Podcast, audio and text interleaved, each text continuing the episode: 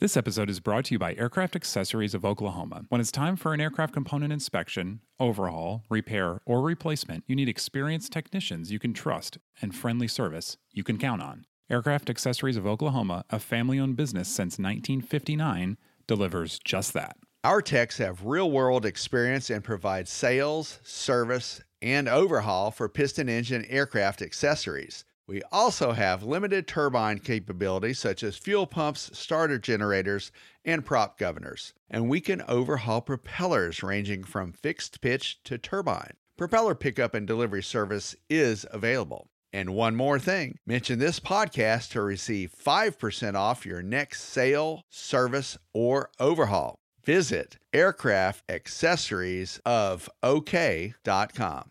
This podcast is sponsored by Genesis Aerosystems, a Moog company and leading provider of autopilots for rotor and fixed wing aircraft. The Genesis STEC 5000 is the latest digital autopilot, providing increased safety plus decreased pilot workload. It's being certified for Part 23 and Part 25 retrofit aircraft, such as high performance turboprop and turbine jet aircraft. To learn more about the STEC 5000, visit genesis-aerosystems.com.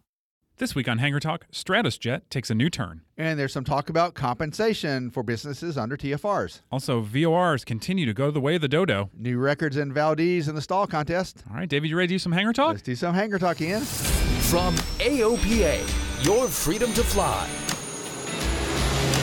This is Hangar Talk. 1056 turn right heading 130, contact final 132.4. Turn right, contact With your hosts, Ian Twombly and David Tulis. This is Hangar Talk.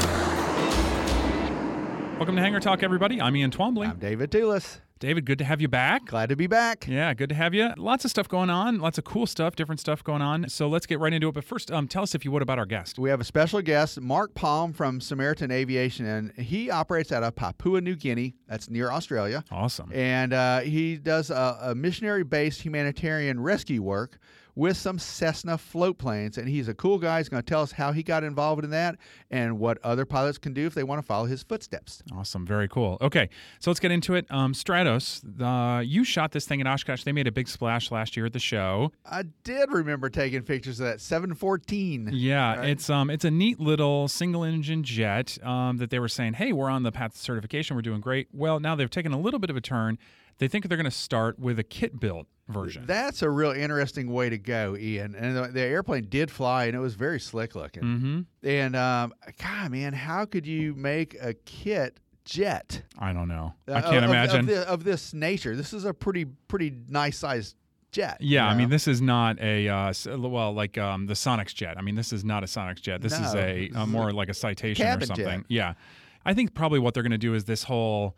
Well, really, I mean, and I say it's it's not shady in any way. It's manufacturers have gotten really creative with the fifty-one percent rule. Uh-huh. If you're not familiar, basically the way it works is the FAA says to be an experimental amateur built, you have to you the owner has to build it fifty-one percent of the airplane. Yes, you, have your yourself, but Yeah. you could have some coaching and Yeah. mentorship and assistance. Absolutely. And so um, factories have taken that to say essentially you come in and work in a factory. In our factory with our tools. Yep. Right. And, uh, we get it look over your shoulder Yeah, exactly. like an owner assisted annual. yeah, yeah, yeah, yeah. Uh-huh. So they they are doing hands on, but the technology is a lot greater now. It's not like you're sitting there laying up fiberglass in your hangar and that sort I would thing. not know how to do that. Nor Yeah. would I actually be honestly. I would have trepidation about doing that in my own aircraft. I know Yeah. people have been doing it for years. I, I get it. I know. You know, but I always would- say I'm smart enough not to fly anything that I build. a lot of people say that. Really, yeah. that's pretty funny. yeah, I wouldn't even build a model, but uh, I built a motorcycle uh, engine one time. I Did put, you? put together a motorcycle, and uh, I left one piece out, and I wasn't sure what it was. So I carried the piece over to the to the Suzuki store, and I said, "Hey, I'm gonna rebuild What this. is this? What is this?" And the guy said, "You didn't start it up yet, did you?" I said, "No." Uh, yeah, good, because that was the oil pump gear. oh, so, so no, Dave T wouldn't build his own airplane. I don't think. That reminds me, I did a home repair and I was like, I was putting a new thermostat, you know, for the HVAC, and I thought, I can do this. This is easy. This uh-huh. is a DIY, right? And it says, you know, turn off power to the system. And I'm like, you don't need to turn off power. Oh, of course, I shorted it Oh. out. And uh, hottest weekend of the year, and uh, I needed a fuse. Nobody had it, and so we sweat all weekend. And, Oh, Ian. and I vowed not to uh, work on any airplanes or cars after that. well, I can do oil changes and things like that, but I know where my limits are. Yeah. But now, if you so if you want to build a 714 Stratos jet, yeah, now they're stretching it also yeah. about 30 inches. That's the, the latest on this. Okay, so there's still some design work to do before you can do it. But Okay. uh, but it looks like you can do that. So that's kind of it is kind of neat. We'll see what happens with that, huh? yeah. So well, let's say you want to start a little bit smaller. A lot smaller. um, a little bit slower, a little bit less complex. Just Aircraft, they build this really cool backcountry, real you know stud of an airplane. So they've come out with something a little easier, even the Yeah. ultralight. Well, you and I were talking about this ahead of time. It's basically it conforms to this the 103 re- requirements, Mhm. which are basically single person ultralights. Yeah, the real ultralights. and th- with with a with a wing. This particular aircraft is a high wing, single occupant. There's like a roll cage around them to describe it to folks who can't see it on the podcast. Yeah. but uh, but they can only go about 63 miles an hour. Hmm. And um, so this the Just Aircraft people. They're out of South Carolina. I've actually flown in one of their backcountry airplanes. Yeah. with Dave Hirschman. Yeah, Oh man, they have this cool strip. Have you been there? I've seen it. Yeah, it's on the side of a mountain, and you land uphill. yeah, it's very cool. crazy. It's very cool. So uh, for four grand, you can get the engine, but the rest of the uh, ultralight, ha- the price hasn't yet been released. Okay, so the engine I know they're putting in it, they, it's called a Polini Thor Uh-huh. 250 from Italy. You get 37 horsepower, and uh, like you said, a little bit less than 4,000 bucks. So it's funny. You go from the Stratos, which is I'm not sure that I would personally feel comfortable building it, to an ultralight, which is you got to fly this thing by yourself for the first time. Right. I mean, how do you train for that? Well, here's the key that you, you and I were just chatting about a minute ago. You don't need a pilot certificate for this. You don't need a medical. You don't need a third class. You don't need any kind of medical. And you realize you probably don't need training. The company does recommend Yes. highly that yes, you get of course. training. Yeah, right. I'm sure they do. Uh, yeah, and so actually, you know, Tom Horn, who's one of our editors, if you listen to him talk about these stories, it's really he's hilarious about it. But AOPA used to have an ultralight division and an ultralight magazine, and Uh-huh. um, this is like back in the '80s when the ultralight movement started to be big. And they would get kits in here and build them, and then write about what it was like to build it. Uh huh. Kind of the one, the hands on. Yeah, and then what it was like to fly it. And he said basically you just jump in this thing and there's somebody with a radio Uh-huh. that's like uh, you know first you taxi and then you taxi a little faster and then you lift off and set down and you Right. get a little higher and and you just uh, you know you work your way up from there. So That actually is what I did um, when I um, I restored an air with my mechanic, Mhm. and um, and that is actually what I did was uh, first I did some taxi tests, and then I lifted off maybe a foot or two off. It was a turf runway, mhm. and set it down, and you know got some confidence in that, and to make sure the airplane was good because it was totally rebuilt. Mm. And then, um, yeah, it was uh, one radio to the other. There was another Ercoupe pilot, uh, a guy named Richard, that was coaching me along. He said, "Okay, David, you lift off at this speed, and you know that kind of thing." I got it going, and then uh, for my first ever grass strip, short strip takeoff was was in the Ercoupe that had Oh, been rebuilt, wow. and it was first time it had flown in a while. And so it was a little scary, kind of like what you'd be doing in this in this 103 aircraft. Yeah. So did you leave any parts off? No, they were all on that Okay, one. good, good. you got me there, man. Good job. no, that that was a sweet ride. That Ercoupe, I loved it. That is cool. All right, let's move on. So, some good news. Uh, we've talked about the TFRs based on President Trump's travel in uh, Florida, uh, down at Mar-a-Lago for the Palm Beach area, and then up at Bedminster in sort of central, north central New Jersey in the summer. You know, we talked about trying to attack this from a kind of a regulatory side where we've worked with Secret Service and others to try and get some uh, relief. uh-huh. And uh, now we've attacked it more from the legislative side, and, and the good news is that we're getting some traction there, and and has of others in the aviation industry to help compensate some of the businesses Financially, yeah. Yeah. and that's the key thing because down in uh, down in Florida, for instance, in Lantana and P- Palm Beach County, that you know when President Trump goes down there, it really shuts down a lot of their training operation, and Mm-hmm. they have a huge training operation down there, and so this is looking to compensate.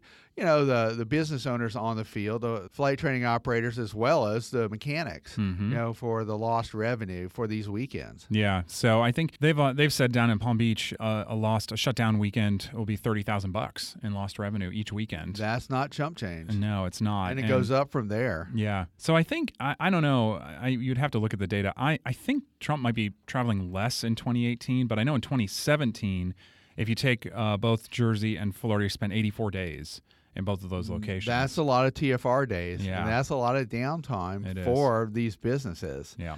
And uh, yeah, so th- this could be a good thing. I, I would. I'm looking forward to seeing if uh, this can get pushed through in that bill. Yeah. Uh, moving on, VORs. Uh, we still use those Well, occasionally. well, wait, wait. Before we move on to VORs, do we want to let people know that he has shifted from uh, Trump has Oh. shifted his vacationing from Florida to New Jersey, and f- so folks on the Upper East Coast be aware of the TFRs. Just keep an eye out for that Yeah, that's a good point. over at Bedminster. Yeah, and actually, um, the FAA has told us, asked us to, to reach out to folks because uh, those violations are up. They are. I And- didn't. I didn't realize that. Yeah, and so if you're a member of AOPA, uh, we'll send you TFR alerts based on your geographic location. I do get those. I do too. I and love actually, that. do you have the app? So AOPA now has an app, and so you can get them on email, and the app will push it, the notification to your phone saying, "Hey, man, there's a TFR alert." Be I do get. I do get that, and Yeah. that's really helpful. Especially folks that probably know that we're up here at AOPA headquarters, you know, real near DC. Mm-hmm. You know, we do get a lot of that because there's a lot of travel, presidential travel around the Northeast, Yeah. just for different events. Yeah. So we do uh, pay attention to that. That's a great thing that you brought that up. It's a good reminder. Yeah.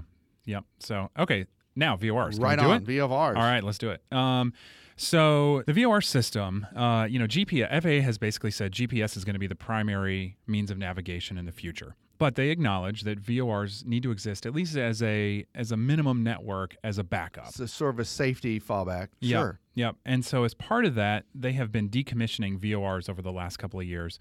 The plan is to ultimately decommission 300 of these. But there are way more than 300 to begin with. Yeah, yeah, there are. Um, and so, so far, 23 of those 300, so almost 10%, percent Uh-huh. um, have been decommissioned. And um, FAA and AOPA were basically looking at these saying, okay, i- is this the right policy?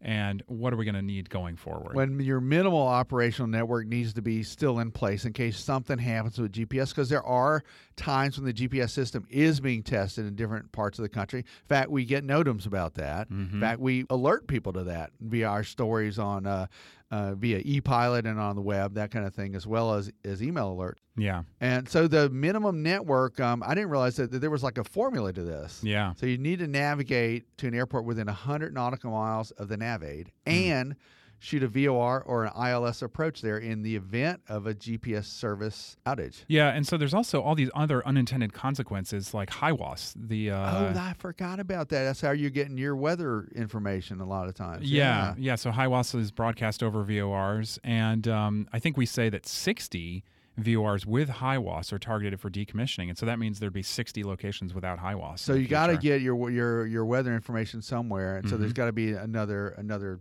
technique, another tool. Yeah. Um, we're also concerned about how it's being communicated. I mean, I, I would guess that for the vast majority of people who just heard this, this is the first they've heard about it, even though, you know, we've written stories about it and tried to, uh, Yeah. to keep HOTS up to date. But um, it's important that you don't, you know, one day you're flying along and it's like your VOR is just gone. And you, you know, you want to know ahead of time.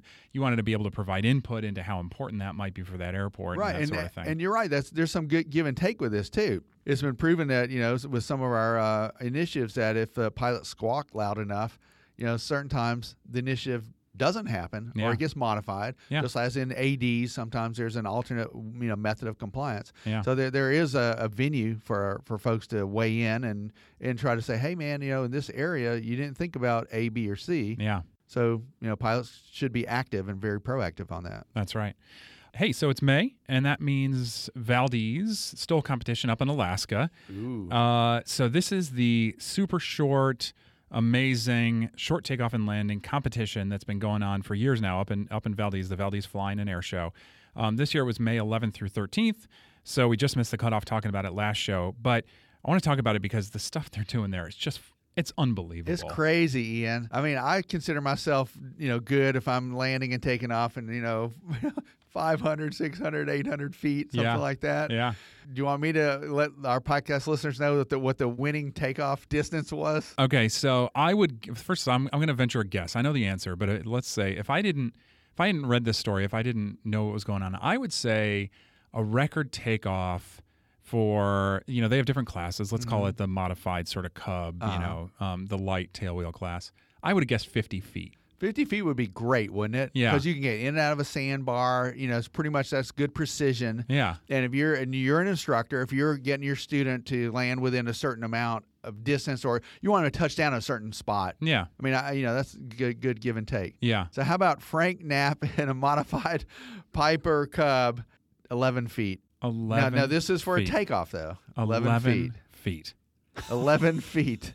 So, now basically, distance to a basketball hoop. Well, you're More or less. You're like six feet tall. Yeah. and I'm about six. I'm six feet tall. So Shorter than us put yeah, together. Yeah, That's unbelievable. Can you imagine? That's like, I, I mean, I can't, I just, you can't even fathom that. That's- no, I couldn't. amazing. There's no way I could do that. no, that's amazing. That's a takeoff. So obviously, he's his airplane's very highly modified. I mean, he it's it's purpose built for this sort of competition, but it's and an he- airplane. and he lives in Alaska, so I think he might have some practice. yeah, that's right. Right, Um, some practical practice. Yeah, it's an airplane. I mean, it's a Cub. Uh, he's got this, you know, regular motor on it, and uh, but he stripped off a lot of the fabric from the fuselage, and uh, it. But it's just, I mean, it's amazing. It is. eleven feet. So he set the record for the takeoff. He, by the way, he's last year he set the record. The way they score this is total takeoff and landing. They take the shortest distances, total them, and that's your score. Right. Um, last year he won with a total score, total takeoff and landing score of twenty five feet. That's incredible. It is incredible. So landing and taking off within 25 feet. yeah. So this year he did score highest overall, but he didn't. He didn't break his record. Well, the conditions were different this yeah, year. Yeah, they were always yeah wind and everything else. Thirty three feet this year was the winning distance. Uh, I think that that's very respectable. yeah, I would say so. So that means he he landed in 22 feet, but the winning landing I can't believe this. it is man. amazing.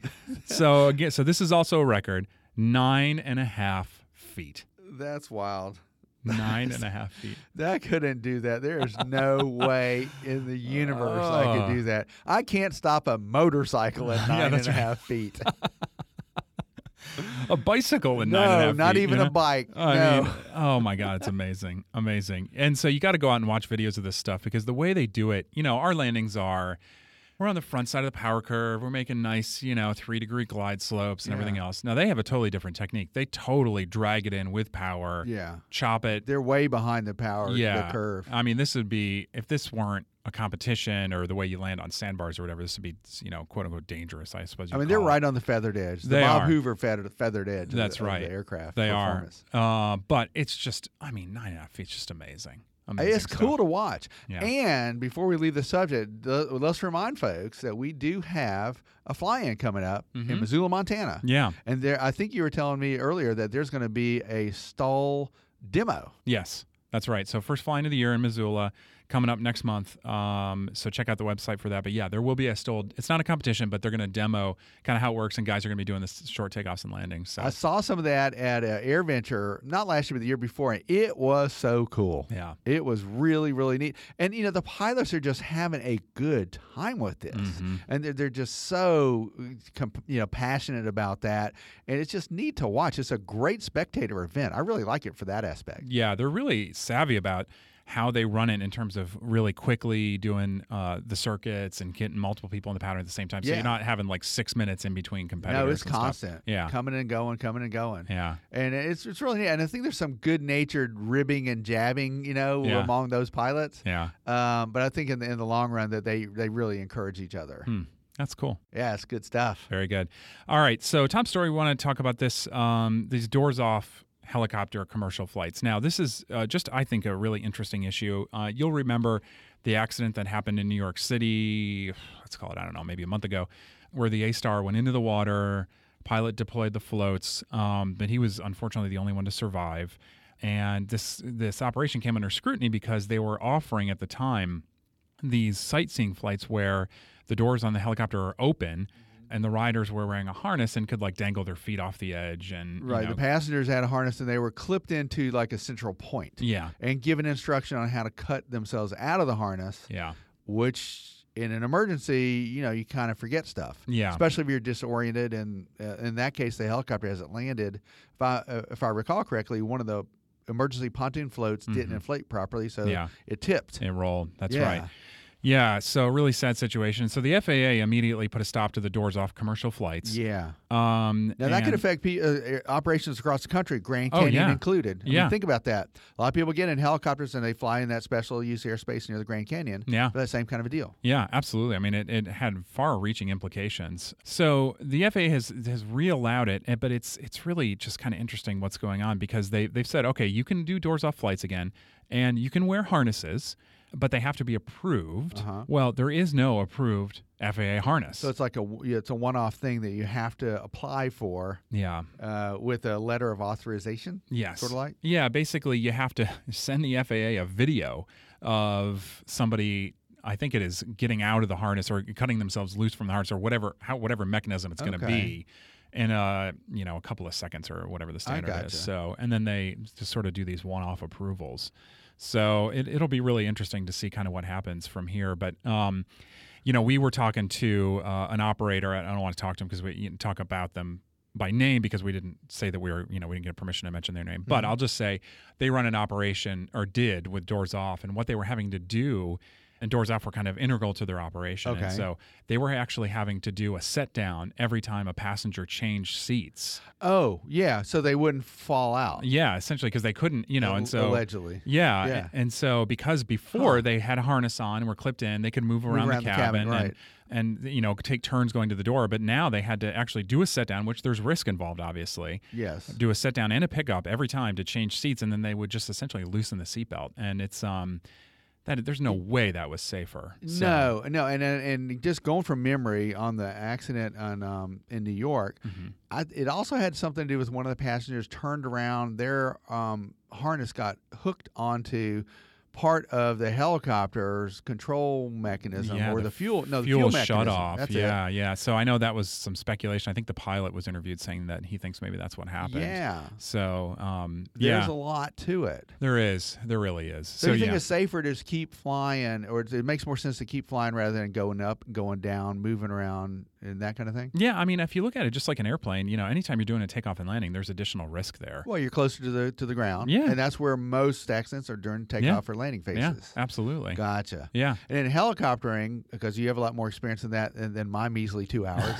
but there's uh, you know wind and conditions are a huge factor. Yeah. As you know, as well as weight. Yeah. And uh, other parts of the environment, so it could be really tricky at times. Maybe it's not a good spot to sit down. Yeah, I mean, I, I would have to look at the data to know for sure, but my gut says that, um, you know, with with airplanes, most of the accidents happen on takeoff and landing, but they're not as severe. And I would I would venture to say with helicopters, that's the same thing. I mean, what you're going to find is rollover accidents, Yeah.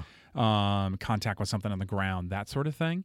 But obviously, you know, with the blade spinning and everything else, there's always going to be an increased risk if that happens. So, Right, right. um, so yeah, as like a pilot, I would much rather have somebody in the back with a harness clipped in, changing seats, than me having to go set down somewhere, take off belts, change seats, rebelt, to you know pick back up. So, Gotcha. So in this case, so, so with the letter of authorization on the on these helicopter doors off ops, so you can't you can no longer use a knife to get out of the system, and you can no longer be dependent on another person to remove it from you. Yeah, Well, it'd be interesting to see what what folks come up with. Yeah. For that, the Yeah. technology, and that could spur technology, and Yeah. it could actually spur advances in Yeah. this type of egress. yeah, yeah, absolutely. All right, so hey, uh, talking about out there operations. Oh yeah, Um, good segue. Yeah. I was reaching a little. Tell me uh, about the the guest, and because you talked to him, and it's just a fascinating environment that they fly. In. Yeah, in. so Mark Palm uh, with Samaritan Aviation, he uh, operates out of Papua New Guinea, and and the, the Sepik River is like a 700 mile long river, and the folks there just there's no way to get around unless uh, you're on basically a seaplane, a float plane. So he uses a float plane to evacuate people who are having medical uh, situations and things like that. And it's just it, to me, it's fascinating. And he started out uh, as a, a pilot and a mechanic, and and advocates for folks to follow in his footsteps to consider both of those realms as well. yeah, fantastic. Can't wait to hear it.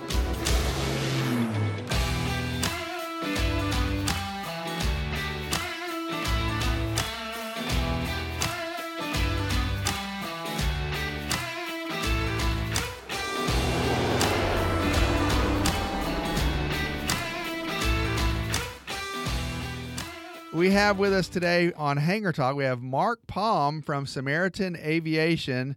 And uh, Mark, you are doing a lot of outreach in New Guinea. Tell us a little bit about what the latest is for you guys in Papua New Guinea. Yeah, David. Good morning. It's great to be with you. I, um, you know, it was great talking to you a few years ago, and it's exciting to uh, be giving you an update. We're we're actually bringing a new airplane over this summer. But in Papua New Guinea, most people don't realize Papua New Guinea is the second largest island in the world, and in the area that we work in, uh, there's 600,000 people in one hospital. So we're going into this 700 mile river. We, we operate seaplanes, amphibious Cessna 206s. So we're operating in this very remote area where most of the people are three to five days away from the one hospital that's there. And so we're providing access and hope to, to all of these uh, people that live along uh, this large river. And uh, so it, it's exciting. Uh, since I spoke with you last, uh, we've added three additional pilots. Uh, we're bringing over, as I mentioned, a new airplane this in August of this year, and uh, we're just excited at the uh, the ability that we've had to continue our work. You know, we're on call seven days a week as an as an air ambulance for life emergency life flights. We do medicine delivery to over 40 different aid posts along the river, and also disaster relief, responding to uh, flooding uh, issues. We even uh, responded to a volcano that erupted here a couple of months ago. Um, and so, yeah, we're working in this whole region, um, offering service delivery to these 220,000 people living along the river there, and we're doing it all at no cost. And so, we're just uh, really thankful for our partnerships here in America, those who are sponsoring us, and then also the PNG government, uh, who is a partner as well and helping us accomplish uh, the mission that we have in Papua New Guinea. You guys, you guys have a lot going on. And first of all, thank you again, Mark, for joining us via Skype. I don't know if I, you know, introduced you via Skype earlier, but we're glad to have the technology available to us. The last time you and I talked, it was at AirVenture a couple of years ago. You had just gotten another Cessna 206 for your outreach at that time. And so you're telling me in a couple of years, you've already worn out another airplane? no, the interesting thing is we brought our first airplane over in 2010, and at, at the time we uh, were just a starting uh, organization. We purchased an older uh, 206 that already had close to 10,000 hours on the airframe, and we actually purchased it at a discount out of Hawaii and, and did a, refurbishment on it. But uh, because of the corrosion, corrosive environment it was at in Hawaii, uh, a lot of corrosion started coming up in the airplane, and so we actually uh, retired the plane this last summer. Uh, it just needed basically the, the, whole body needed to be gone through.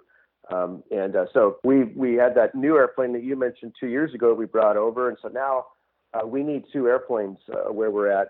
This third airplane uh, that's coming over will actually allow us to have two airplanes operating in PNG. We're excited because, like the one we brought over two years ago, only has 2,500 hours on the airframe, and this new 206 that we're bringing over this this year uh, only has about 2,100 hours on it on the airframe. So we've we've really gone back and been able to, hand pick these low time 206s and do complete overhaul modifications to them. Um, and so we're excited to have two airplanes that we feel like we'll, we'll be able to service uh, this area for many years to come. So really, Mark, just to regroup. So you really, um, e- even when I spoke to you a couple of years ago at AirVenture, you mentioned that your outreach really did need two aircraft flyable at all times, and we talked a little bit about how one, uh, you know, would need to have certain maintenance uh, at definite, you know, intervals, and so this would allow you, I guess, to to keep two in the air at all time while you have yet a third that might be uh, going undergoing maintenance. Is that what we're talking about? Yeah, well, we actually the the first aircraft we retired brought back to the states actually, and uh, so right right now we only have one operating in PNG, and uh, with the growth of the organization, the amount of hours that we're flying every year, and the you know one of the things that is so difficult over there, as you mentioned, maintenance and parts. You know, recently we had a an issue with a, an exhaust cracking, and the plane's down for two weeks while we we get new parts in from the States. And so it's really essential to keep our seven days a week during daylight hours when we fly. But to be able to respond at all of those times, we have to have two aircraft at all times to where if one is undergoing maintenance, we have another one that we can fly. And we have enough work to have both of them going. So it's, yeah, it's really essential that we have two airplanes on the ground in, in, in New Guinea. uh, because of the downtime. And when you have a 100-hour inspection or annual inspection, those type of things, uh, the plane's down for maintenance. So we're excited to be bringing this new airplane. So it'll give us two in country in New Guinea. We retired the first one uh, that we brought over in 2010.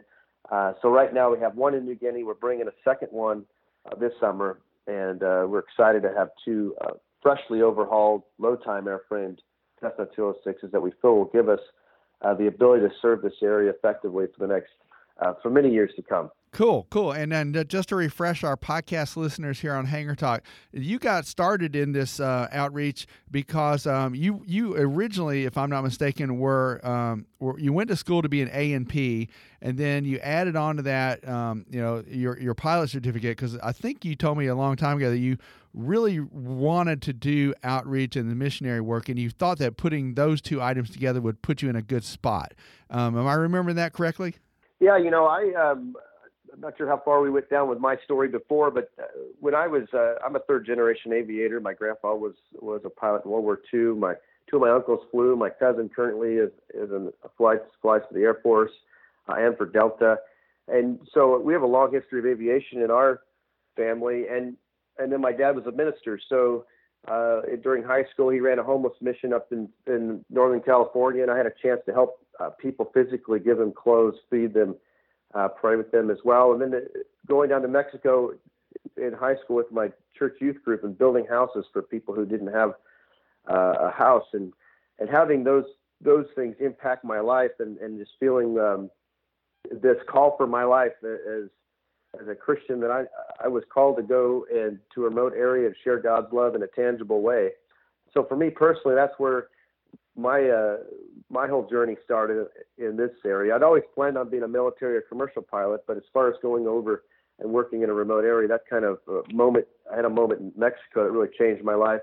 And so, you know, for me, it started with flying, not not the maintenance side. I actually wasn't the guy that you know changed my engine in my Volkswagen on the weekends in high school and was part of shop and I really didn't care for for maintenance side of things that much to be honest or I wasn't into mechanical stuff in high school, but I knew if I was going to work in a remote area, that I had to learn how to fix my own airplane. And so that's what I did. I went to, I started flying actually at 19, started uh, mechanic school uh, at 20, and uh, kind of did them at the same time. And uh, then I also worked as a, uh, a mechanic for five years here in the States, up in uh, LA and San Diego, uh, to gain the uh, experience I knew I would need to be in the field and be in a, a very remote area kind of self-sufficient.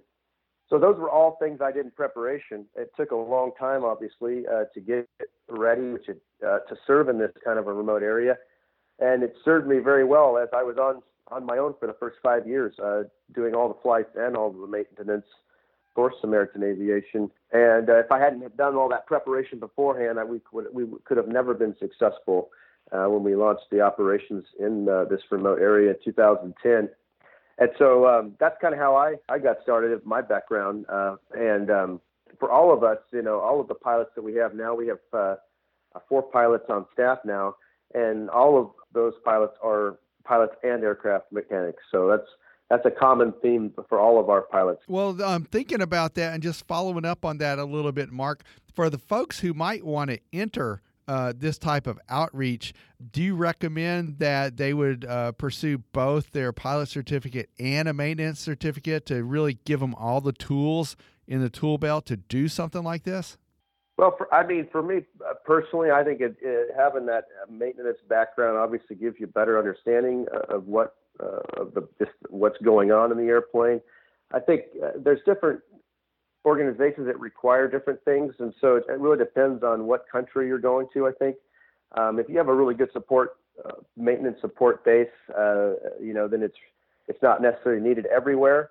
Uh, and different organizations uh, require different things. We require it in Papua New Guinea for all of our pilots, but it, if you're going to go with, there's a lot of different organizations out there. Some of them require it, some of them don't. So uh, I would just recommend that people do their research um, but I can tell you from experience that the more knowledge you have, the better you're going to be. So there you go. I highly encourage people to uh, to get their maintenance uh, licenses if, if at all possible.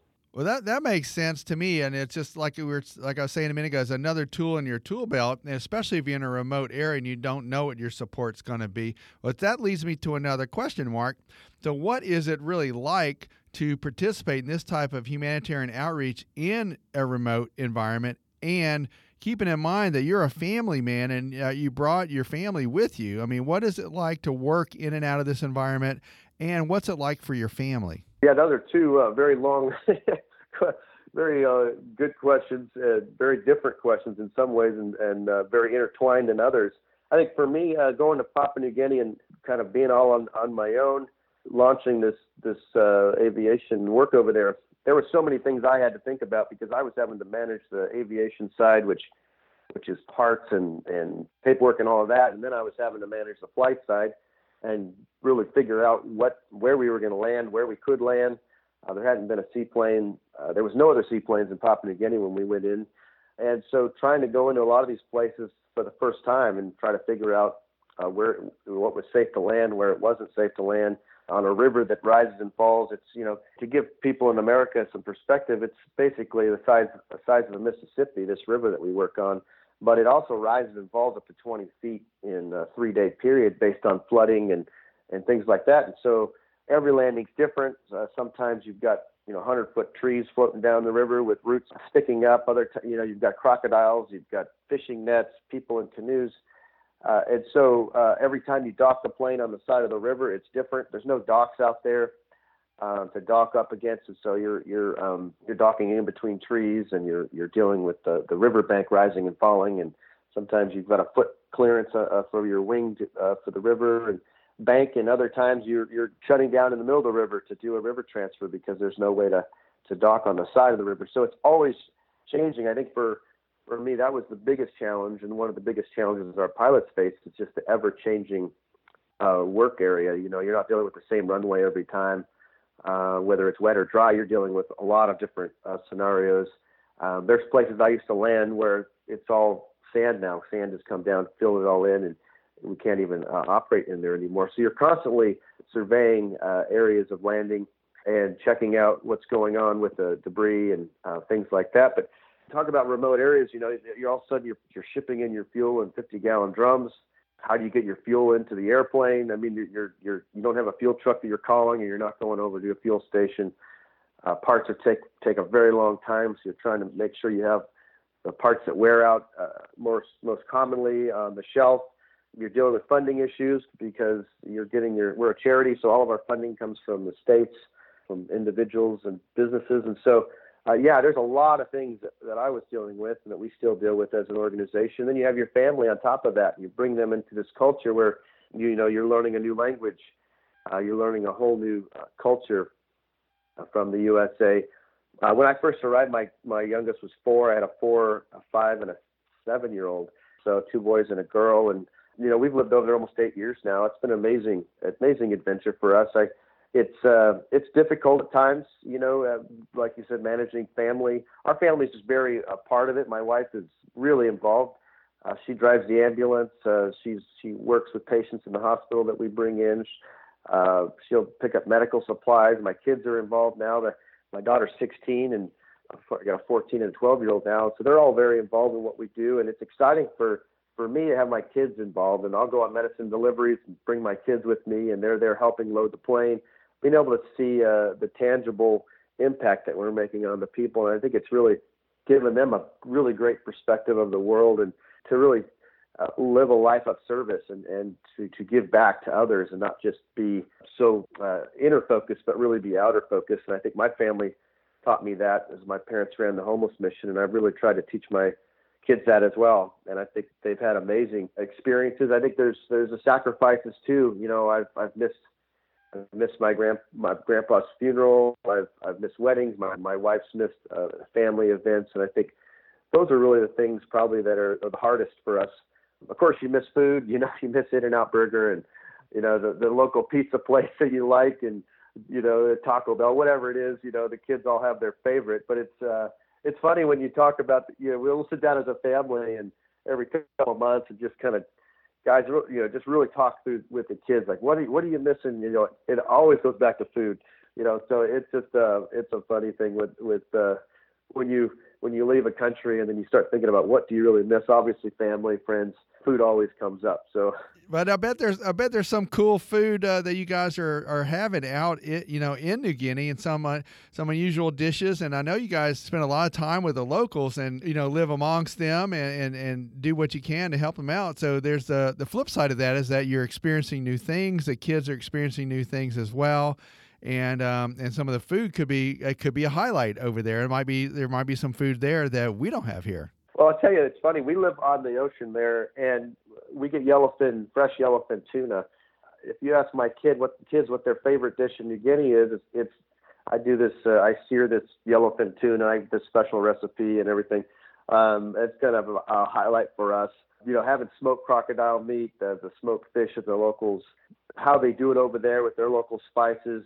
We have a uh, our PNG family that lives on an island, uh, kind of our adopted family there, and so we we go out to the island every well once a month or so, and um, you know just live in the village with them, and and uh, that's that's another highlight. Just just the um, how they cook it with coconut milk and all of the uh, the local spices and how they do it. It's just amazing. You can't duplicate that uh, so yeah, that is definitely a highlight as well. Man, I'm staring at a cup of yogurt over here and thinking that I wished I was over in PNG with you, with you guys and your family. Now I know that things are, are tough over there. I mean, let's uh, no bones about it. You're using float planes because there are virtually no roads, and very little electricity, and really little or, or no emergency medical care, and that's where you guys have really shined. And tell us a little bit about the the medicine delivery um, that you do, and also highlight the podcast listeners, Mark, on how many folks you have re- you have saved up to this point. I think it's a phenomenal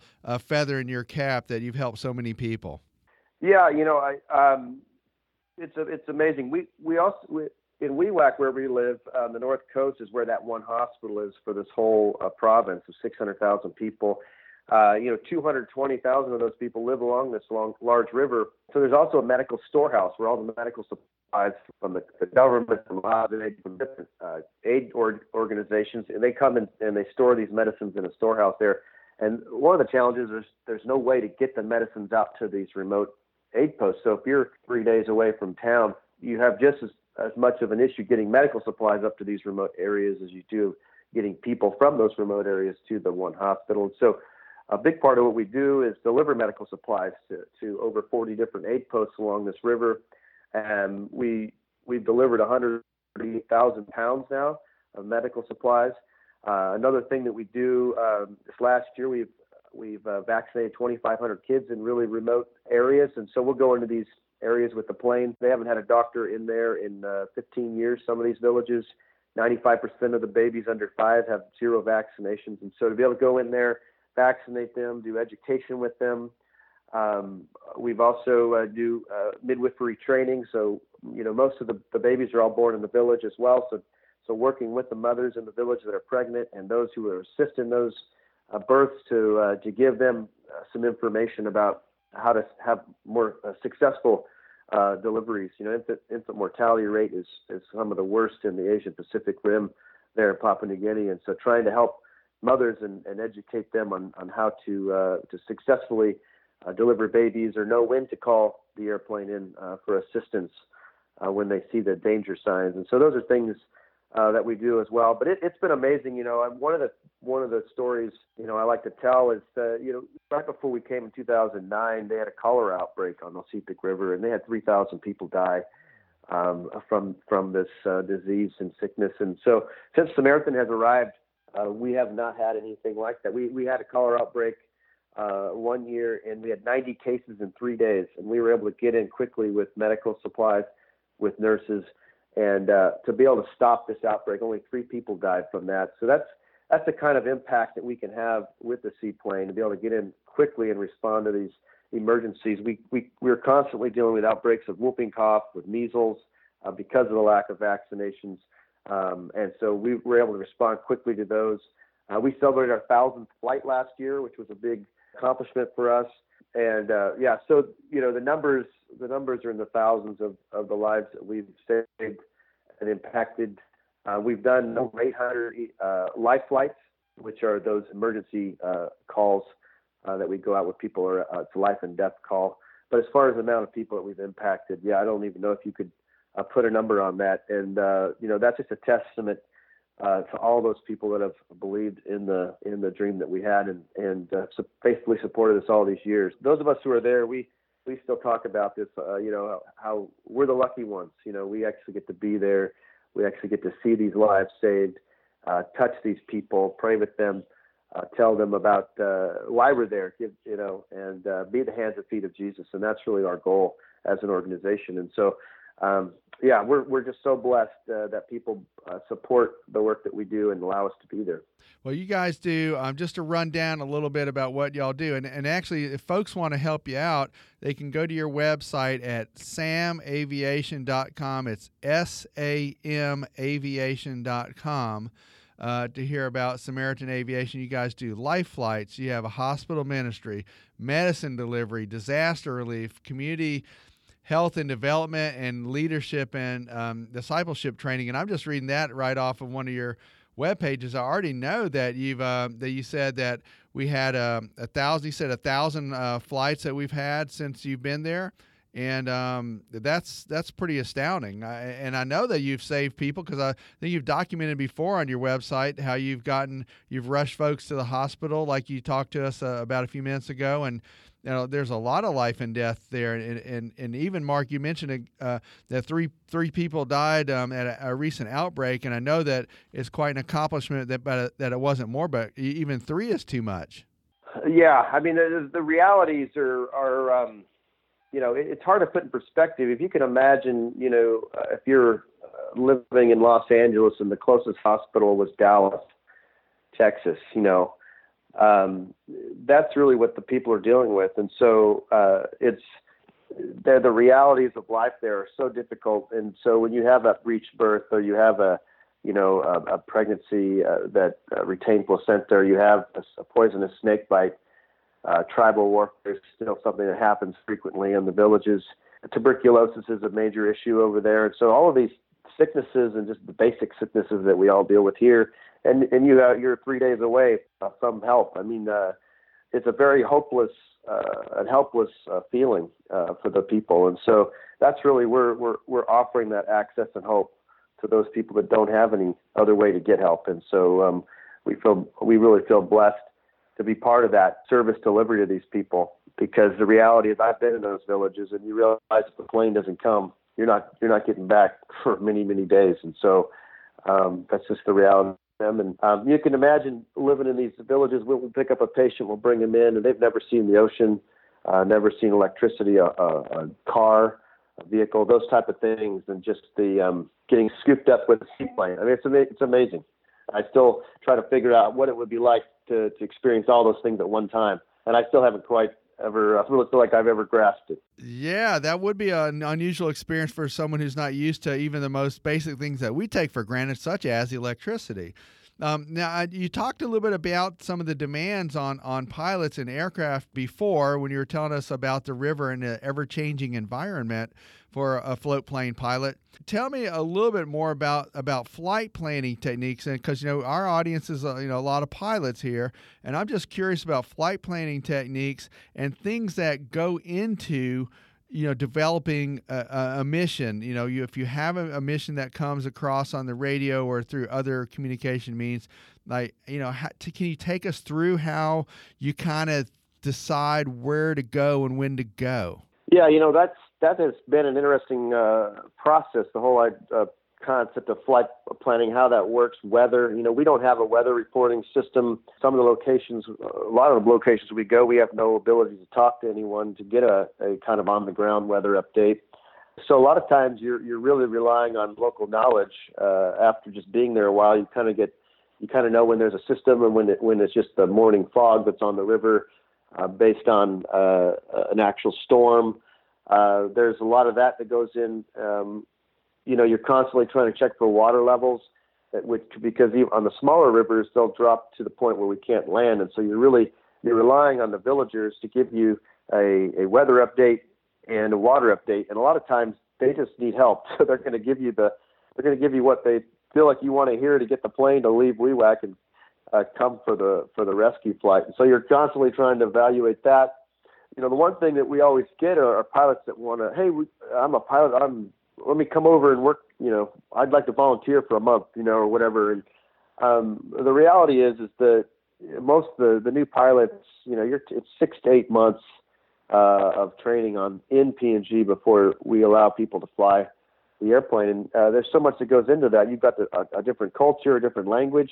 If you can't communicate with the people on, uh, you know, just getting you off the off the bank, for example, you're between two trees, you're trying to get the plane turned before you start the engine. How does that even happen if you can't communicate with those people on the uh, on the riverbank? And so there's a lot of things that pilots in America don't even think about um, that go into what we do. Uh, you know, we've had to come up with, you know, take pictures of our landing spots, uh, work on on um, you know setting up uh, diagrams for landing, where are the where are the whirlpools in the river, uh, where are the sandbars, you know, taking photos at low water, high water.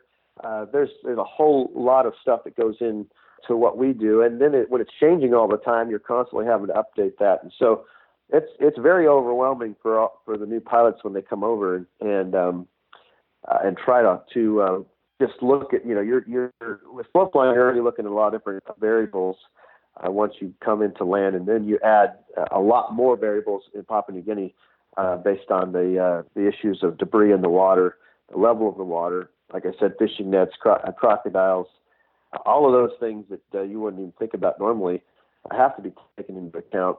You know, we have no fuel out in the in the river either. So we're once we leave Wewak, we have to get back to Wewak, uh, the town that we live in. So fuel planning is a major issue uh, to make sure you don't uh, run low. Have the contingency plans in place if there's weather. Uh, where are you going to land if you if you have uh, bad weather? Uh, to wait out a storm or things like that, and making sure you always have enough fuel to get back. So that's uh, another issue. Absolutely. It sounds like a, a, a much more thorough pre flight than anything we're used to over here stateside. And like you said, the conditions are constantly changing. You don't have weather that you can rely on. And I was I was curious, and I'm glad you answered the question about how you guys diagrammed out some of the docking spots and diagrammed out certain sections of the river to point out where, where would be a safe uh, area to land your float plane and, and also to take off again, which is another consideration as well. Yeah, absolutely. You know, we have some river areas uh, that are one way in, one way out. Like you said, the with the river rising and, and falling, there's certain areas of this river a thousand feet wide, and, and there's certain spots we land at that half of the, the river is is a is a sandbar that's two feet high part of the year, and then the other part of the year it's it's covered over. You can't even see the sandbar, and so yeah, it, it definitely affects where you can go uh, there's certain areas we can't even go into once the water hits a certain uh, level, certain lakes and things like that that come up and down during the wet and dry season. And so you have to keep all of that in, into consideration. And a lot of those decisions you're making from the air because it's so remote, you're not ever getting in there uh, on, on a canoe or a boat. Uh, so you're relying on, on local people, local villagers who know the area to give you guidance. You're relying on your experience, and you're relying on a lot of low passes and low and flights uh, over the water to to um, make sure you're you have all the information you need to make a good decision. Right, and that's something that I, I got my seaplane rating a couple years ago, and that's something that my instructors hammered into me, which is to, to definitely do a, a low flight, you know, low a low pass rather, and assess the situation before you ever uh, think about touching down. Hey, um, I know you spent a lot of time with us today on the podcast. We're almost done. Know you got a lot going on. A couple of quick questions for you, Mark, before we, we wrap it up. I want to remind people again that samaviation.com is how they can find your website, get in touch with you, donate to the program if they so wish. But now thinking about how you started and a little bit about about the love for aviation and the love for your mission, you know, how do you reckon other people could get involved in this type of work? Yeah, there's a lot of different organizations doing in, in flying a variety of aircraft around the world. Um, there's an organization that we're all members of. It's it's called uh, the International Association of Mission Aviation. Uh, you can go to their website at iamanet.org.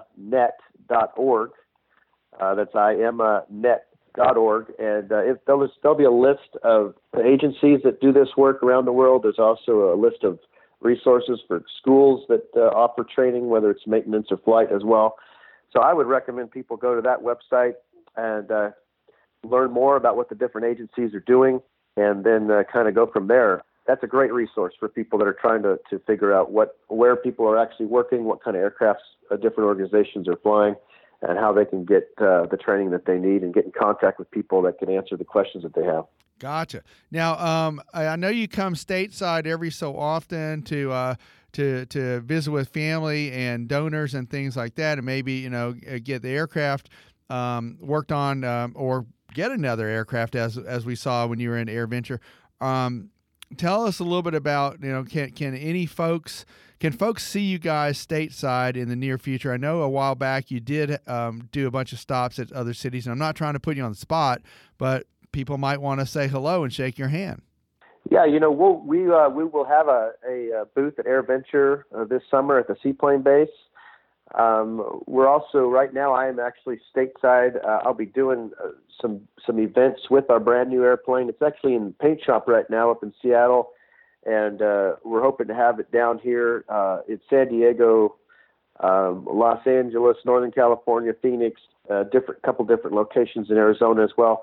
Uh, so, kind of on the western side, uh, we'll be doing several events in uh, the month of May and early June. So, really excited uh, to meet people uh, from there, and then we'll also have a, a lot of staff out at uh, at AirVenture, the seaplane base, this summer uh, with the booth as well. And so we'd love to to to meet people tell tell stories and and share more of of the work that we're doing over uh, in Papua New Guinea. Cool deal. Now I should have asked you this before before I got the lineup of where you're going to go in your schedule, but I should have asked you this, and it's been on my mind. What is the uh, and forgive me for asking now, but I, I got to know. So, what's the scariest thing that you've faced since you've been over in PNG? oh man, scariest thing. Um, that's a very good a very good question. I think. You know, I, I think for me uh, personally, the going over, being kind of being the the pioneer, as uh, would be probably a good word, and going into all of these places. Uh, we land at 65 different spots now uh, along the river, and being the first one to go in there and trying to to make those decisions um, from the air. Uh, I didn't have nearly as much experience, to be honest, as we require people uh, now that come over. Um, uh, we've learned a lot, and I think uh, for me, there was the pressure of, of knowing that uh, these people that all these donors had given this airplane and it had been supporting us, and they'd put that responsibility in my hand, knowing I was by myself. I had no no uh, help. If, if something bad happened, I was relying on other agencies to come help me out. Um, being in remote areas where you know satellite phone was your only option, and I think for me the scariest thing was the first year of flying in New Guinea and learning on the job uh, where to land, uh, learning the culture, language, all of those things, and knowing that uh, you know people had, had trusted me to make wise decisions in an area that uh, really hadn't been uh, landed in before. And I think that to me was uh, was a daily uh, fear that I had, or it kept me make you know really kept me on my toes, which is good. Um, I think you know there's all of us who have flown in those kind of environments have had those moments where the trees are sure a lot closer than they you know than they should be.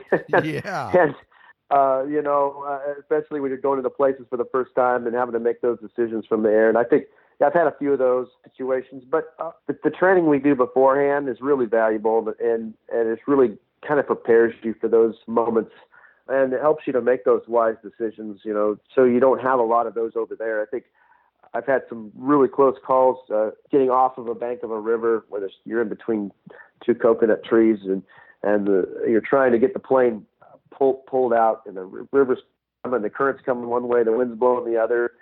Uh, you've got debris, you've got lots of people. You know, when I land, there's hundred people all run up to the airplane, and so you're trying to make sure nobody's uh, touching anything they shouldn't, and you're trying to communicate in another language uh, on how they need to turn the plane and push you out. And anyway, there's a lot that goes on to every time, every flight, and uh, so there's there's always been those moments. But thankfully, you know, the actual uh, most of my scary flying, I I, uh, I got through uh, before I ever went to New Guinea on that 500 hour to 600 hour range, where uh, I had some some incident, not incidences, but you know those scary moments here in America and in Alaska. Oh, and uh, I got through most of those those flights, thankfully, before I ever got to New Guinea.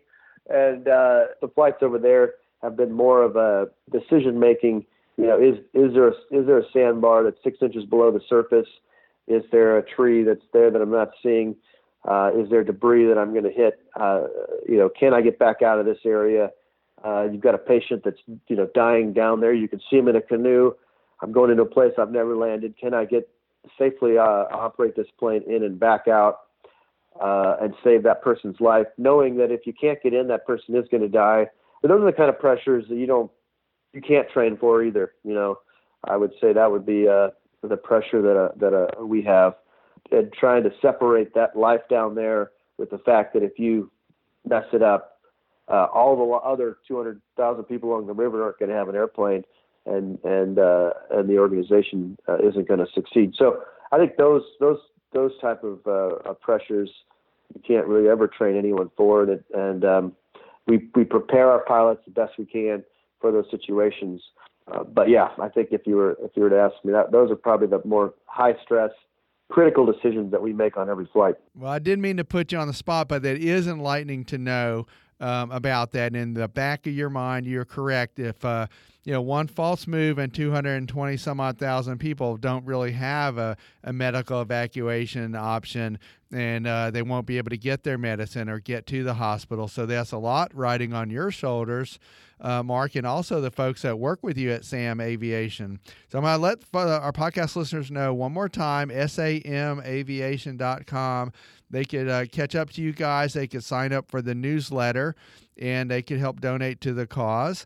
And um, I was going to ask you if there's anything I didn't ask you, and we had a great podcast interview here for for Hangar Talk via Skype. And if there's anything I didn't ask you that you want to get the word out, and now be a good time to let our folks know.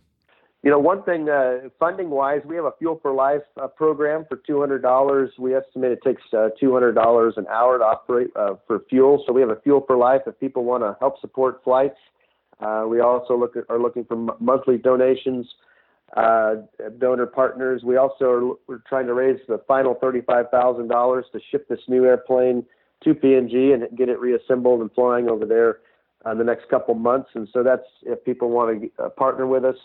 Uh, the other thing is just uh, just a huge uh, thanks to all the partners, the donors, the board members of Samaritan Aviation, and to our staff. You know, we have an amazing staff of dedicated people that are are just uh, really uh, dedicated to serving others, dedicated to being the hands and feet of Jesus to the people of Papua New Guinea, and are giving their lives to serve uh, those people that have no other access or hope without us being there. And so we're we're thankful for them we're also thankful for all the other organizations doing amazing things around the world uh, with airplanes and uh, all of the things we have been able to learn from them from them over the years.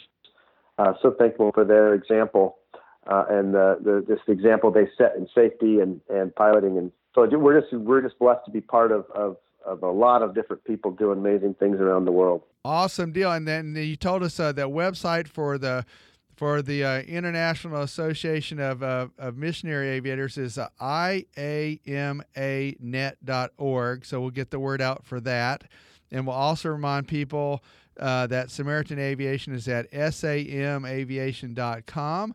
And they could look for you uh, on the West Coast in the next couple of months, or they could find you virtually uh, via online, or maybe stop by the seaplane base and, and shake a hand and check out the new airplane hopefully this July, right? Yeah, so the airplane won't be at uh, at the seaplane base. We're hoping to have it in a container all, all, already on its way to PNG, but we'll have a booth. Our staff will be there. And also, you can go to, to our Facebook page. We'll have a lot of, we update that every couple of days with updates of current flights going on, uh, events that are happening, uh, where we'll be with the with the new airplane. So you can follow us along there. We're also at Instagram Samaritan Aviation. So there's lots of ways, and, uh, and if people want to connect us or people want us to come speak at their group or event, please uh, go to samaviation.com and, and contact us and let us know. We're happy to uh, come share the stories um, of what we're doing over. over all right. Well, we want to say thank you very much for joining us on Hangar Talk today. And uh, we wish you the best of luck. I hope to see you in person at the Seaplane Base at uh, AirVenture in July. Thanks again for joining us on Hangar Talk. Thank you, David. Appreciate the time.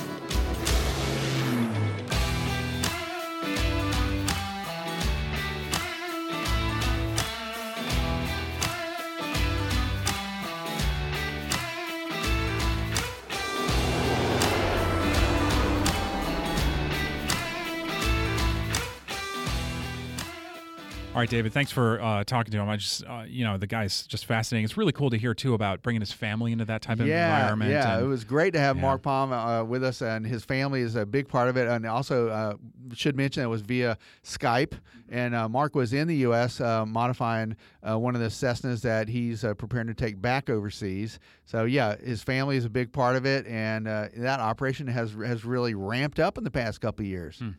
All right. Well, hey, I think that's all the time we have for this week. Uh, I'm Ian Twombly. Our editor is Austin Hanson. And I'm David Tulis. You could find us at aopa.org slash Hangar Talk, and we're on iTunes or on the Sporty's Takeoff app. All right. Thanks. We'll see you next time. See you, Ian. Hangar Talk from AOPA. Your freedom to fly.